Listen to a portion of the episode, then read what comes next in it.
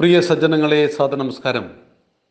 ഭഗവത്ഗീതയിലെ നാലാമത്തെ അധ്യായമായ ജ്ഞാനകർമ്മ സന്യാസ യോഗത്തിലെ പതിമൂന്നാമത്തെ ശ്ലോകത്തെക്കുറിച്ച് കഴിഞ്ഞ ആറ് ദിവസമായിട്ട് നാം ചർച്ച ചെയ്തു. ഇന്ന് പതിനാലാമത്തെ ശ്ലോകത്തെക്കുറിച്ചാണ് നമുക്ക് ചിന്തിക്കേണ്ടത്.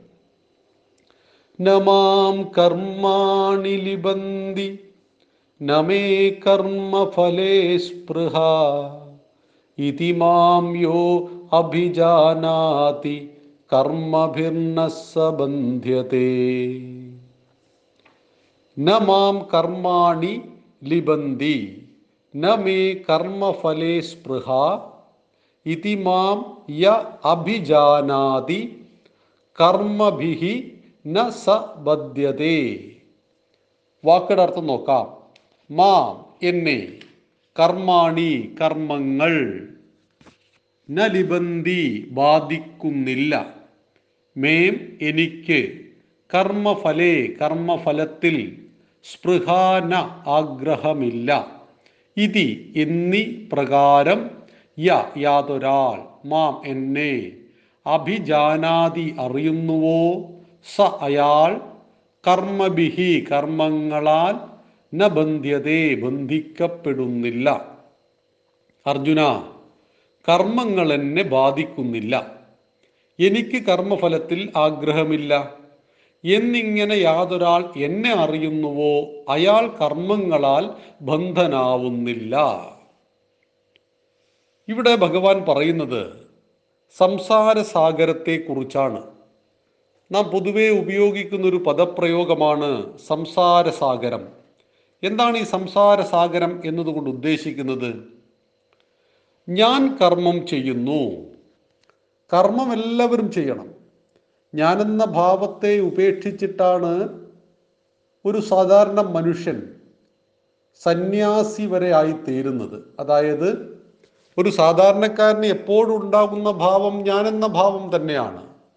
ഞാൻ ഈ ശരീരമാണ് ഇതെന്റേതാണ് എന്റെ സമ്പത്താണ് ഞാൻ ഞാൻ. ഇത് നിരന്തരം വരുന്നു. എന്നാൽ സ്വന്തം ശരീരത്തിന് പിണ്ടം വെച്ച് ആത്മപിണ്ടം വെച്ചതിന് ശേഷമാണ് സന്യാസ ദീക്ഷ നൽകുന്നത് ഗുരു. പിതാവിനും മാതാവിനും പിണ്ടം വെച്ചു സമസ്ത ബന്ധങ്ങൾക്കും പിണ്ടം വെച്ചു. ഒടുവിൽ ഞാനീ ശരീരമല്ലെന്ന തലത്തിൽ നിന്നും ഉയർന്ന് ഇന്നല്ലെങ്കിൽ നാളെ നശിച്ചു പോകുന്ന നശ്വരമായ ഈ ശരീരവും അതിന്റെ ഉള്ളിൽ അനശ്വരമായ ആത്മാവും എനിക്കുണ്ട്. അതുകൊണ്ട് ശരീരബോധത്തെ ഉപേക്ഷിച്ച സന്യാസിമാർ കർമ്മം ചെയ്യുന്നുണ്ടല്ലോ. സന്യാസിമാർ കർമ്മം ചെയ്യുന്നതും ഒരു സാധാരണക്കാരനായ മനുഷ്യൻ കർമ്മം ചെയ്യുന്നതും തമ്മിലുള്ള വ്യത്യാസം സന്യാസി ആ കർമ്മത്തിൽ ഒട്ടിച്ചേർന്ന് നിൽക്കുന്നില്ല. ഇത് ഞാൻ ചെയ്താൽ ഇതിന്റെ ഫലം എനിക്ക് കിട്ടുമെന്ന് ചിന്തിച്ചിട്ടല്ല സർവസംഘ പരിത്യാഗിയായ ഒരു മനുഷ്യൻ അത് സന്യാസിയാവട്ടെ മറ്റാരെങ്കിലും ആവട്ടെ കർമ്മങ്ങളെ ചെയ്യുന്നത്. രാഷ്ട്രത്തിന് വേണ്ടി നിസ്വാർത്ഥമായി പ്രവർത്തിക്കുന്നവരുണ്ട്. നിശബ്ദമായിട്ട്.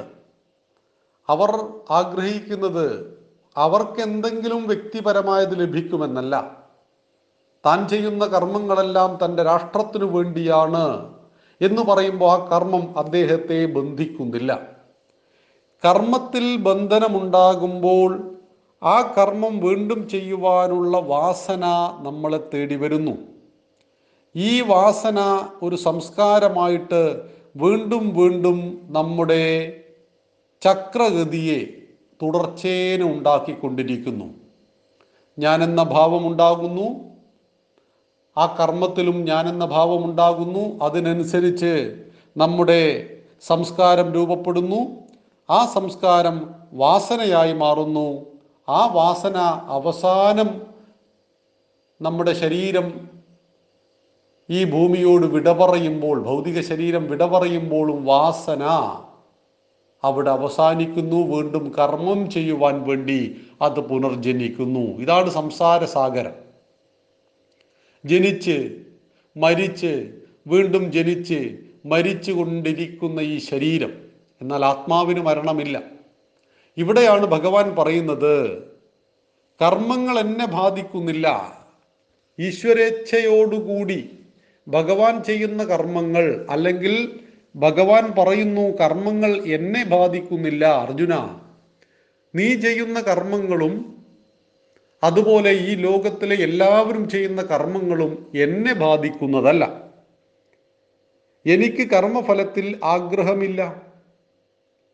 കർമ്മഫലത്തിൽ ആഗ്രഹമില്ലാതെ യാതൊരാൾ എന്നെ അറിയുന്നുവോ? ഏതൊരുവനാണ് ഈ രീതിയിൽ എന്നെ അറിയുന്നത്? അയാൾ കർമ്മങ്ങളാൽ ബന്ധനാകുന്നില്ല. അയാൾക്ക് കർമ്മത്തിൽ നിന്നും മോചനം ലഭിക്കുമെന്നാണ് ഭഗവാൻ പറയുന്നത്. ഇവിടെ ഭഗവാൻ അർജുനനോട് പറയുന്നത് ഭഗവാന്റെ തലത്തെക്കുറിച്ചാണ്. സ്വാഭാവികമായിട്ടും അതിലുണ്ടാകുന്നൊരു സംശയം. ഭഗവാനാണ് മഹാവിഷ്ണുവിന്റെ അവതാരമാണ്. ഭഗവാൻ ഇങ്ങനെയൊക്കെ ആയിത്തീരാം. പക്ഷേ ഞാനൊരു സാധാരണ മനുഷ്യനാണ്. ഞാനൊരു വില്ലാളി വീരനാണ്. യുദ്ധഭൂമിയിൽ വെച്ചാണ് ഈ ഉപദേശങ്ങൾ. ഇതൊക്കെ ഭഗവാന് പറ്റും. പക്ഷെ എന്നെക്കൊണ്ട് ഇതൊക്കെ സാധിക്കുമോ? ഇവിടെയാണ് ഭാരതീയ ഗുരു പരമ്പര നമുക്ക് നൽകുന്ന ഉപദേശങ്ങൾ. ഇതാരെ കൊണ്ടും സാധിക്കും? രത്നാകരന് വാൽമീകിയാകാമെങ്കിൽ ആരെ കൊണ്ടാണ് ഇത് സാധിക്കാത്തത്? ലോകത്തിൽ ഈ ഭൗതിക ലോകത്തിൽ വിജയിച്ച ഓരോരുത്തരുടെയും ചരിത്രം എടുത്ത് പരിശോധിക്കുമ്പോൾ അവരെ എന്തെങ്കിലും ആയിത്തീരണമെന്ന് നിരന്തരമായി സ്വപ്നം കണ്ട് ആഗ്രഹിച്ചായിത്തീർന്നവരാണ്. അവർ ജനിക്കുമ്പോൾ അങ്ങനെയൊന്നും ആയിരുന്നില്ല. അത് നമ്മൾ അംബാനിയെ കുറിച്ച് ചിന്തിച്ചാലൊക്കെ അങ്ങനെ തന്നെയാണ്. ലോകത്തിലെ ഭാരതത്തിലെ നമ്പർ വൺ കോടീശ്വരനാകണം എന്ന് കരുതിയിട്ടാവില്ല അദ്ദേഹത്തിന്റെ അച്ഛൻ പെട്രോൾ പമ്പിൽ പണി തുടങ്ങിയത്. മറിച്ച് വലിയ സ്വപ്നം കണ്ടു. ആ സ്വപ്നത്തിന്റെ പിന്നാലെ യാത്ര ചെയ്തു. ആ ലക്ഷ്യത്തിൽ എത്തിച്ചേർന്നു ഭഗവാൻ ഈ ലക്ഷ്യത്തിലെത്താമെങ്കിൽ ആ മാർഗത്തിലൂടെ സഞ്ചരിച്ചാൽ ഏതൊരാൾക്കും ഈ ലക്ഷ്യത്തെ പ്രാപിക്കാം. ശ്രീരാമൻ നമ്മുടെ മുന്നിലുണ്ട്. ശ്രീകൃഷ്ണൻ നമ്മുടെ മുന്നിലുണ്ട്. ശ്രീകൃഷ്ണനും ശ്രീരാമനും സഞ്ചരിച്ച വഴികളും നമുക്ക് മുന്നിലുണ്ട്. ആ വഴികളിലൂടെ സഞ്ചരിച്ചാൽ അവരായി തീരാൻ കഴിയും. ഇങ്ങനെയാണ് എല്ലാ കാലഘട്ടത്തിലും മഹാത്മാക്കൾ ഉണ്ടാകുന്നത്. മഹാത്മാക്കൾ ഒരു സുപ്രഭാതത്തിൽ ഉണ്ടാകുന്നതല്ല. മറിച്ച് ഒരു സാധാരണ മനുഷ്യന്റെ സ്ത്രീയുടെ പുരുഷന്റെ കുട്ടികളായി ജനിക്കുന്നു.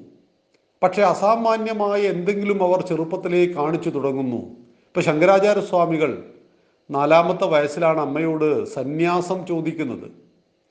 അദ്ദേഹം നന്നേ ചെറുപ്പത്തിൽ വേദങ്ങൾ മുഴുവൻ ഹൃദിസ്ഥമാക്കി അദ്ദേഹം ഭാരതം മുഴുവൻ കാൽനടയായി സഞ്ചരിച്ച് തീർക്കുമ്പോഴേക്കും വയസ്സ് ഇരുപത് വയസ്സേ ആയിട്ടുണ്ടായിരുന്നുള്ളൂ. ഭാരതത്തിന്റെ നാല് കോണുകളിൽ അദ്ദേഹം ആശ്രമങ്ങൾ പണിതു. അന്ന് ദ്വൈതവാദവുമായി നടന്നവരെയും ബുദ്ധസന്യാസിമാരെയും സംവാദത്തിന് വിളിച്ചു. അവരെയെല്ലാം അദ്വൈതവാദം അംഗീകരിപ്പിച്ചു. അദ്വൈതവാദത്തെ അദ്ദേഹം വീണ്ടും സ്ഥാപിച്ചു. ഇവിടെ ഈ വഴിയിലൂടെ സഞ്ചരിച്ചാൽ ഈ ലക്ഷ്യത്തിലേക്ക് എത്താം ഇവിടെ ഭഗവാൻ വഴികാട്ടി കൂടെയാണ്. ഭഗവാൻ അർജുനോട് പറയുന്നത് കർമ്മങ്ങൾ എന്നെ ബാധിക്കുന്നില്ല എനിക്ക് കർമ്മഫലത്തിൽ ആഗ്രഹമില്ല. എന്നിങ്ങനെ യാതൊരാൾ എന്നെ അറിയുന്നുവോ? എന്നെ അറിയുമ്പോൾ ഞാൻ കർമ്മം ചെയ്യുന്നു. ഈ കർമ്മത്തിന്റെ ഫലം എനിക്ക് തന്നെ അനുഭവിക്കണം. കർമ്മഫലത്തെ ഞാൻ നിരന്തരം ആഗ്രഹിക്കുന്നു.